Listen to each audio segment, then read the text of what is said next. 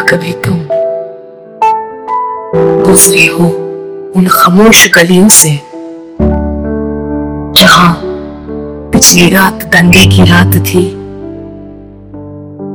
चारों तरफ़ एक चीखती खामोशी छाई है।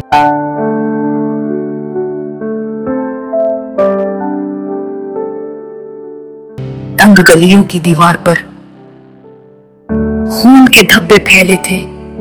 कहीं किसी की टूटी चप्पल भागती नज़र आती है।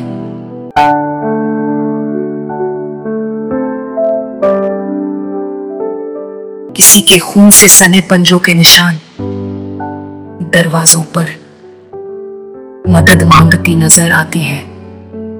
कई मकान फूके गए होंगे।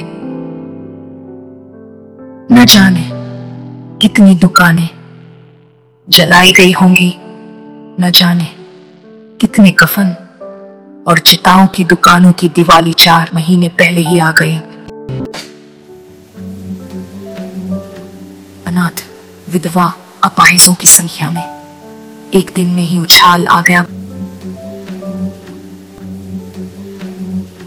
बाप, बेटा, पत्नी, माता, न जाने कितने रिश्ते एक ही रात में खो गए। क्या तुम सह पाओगे उस मासूम बच्चे की रुदन को, जिसने अभी अभी अपनी माँ को मारता हुआ देखा हो? लेकिन इसका जिम्मेदार कौन है? और क्या हमें इससे फ़र्क पड़ता भी है? हम तुम सब अगले दिन अपने काम पर चल देंगे।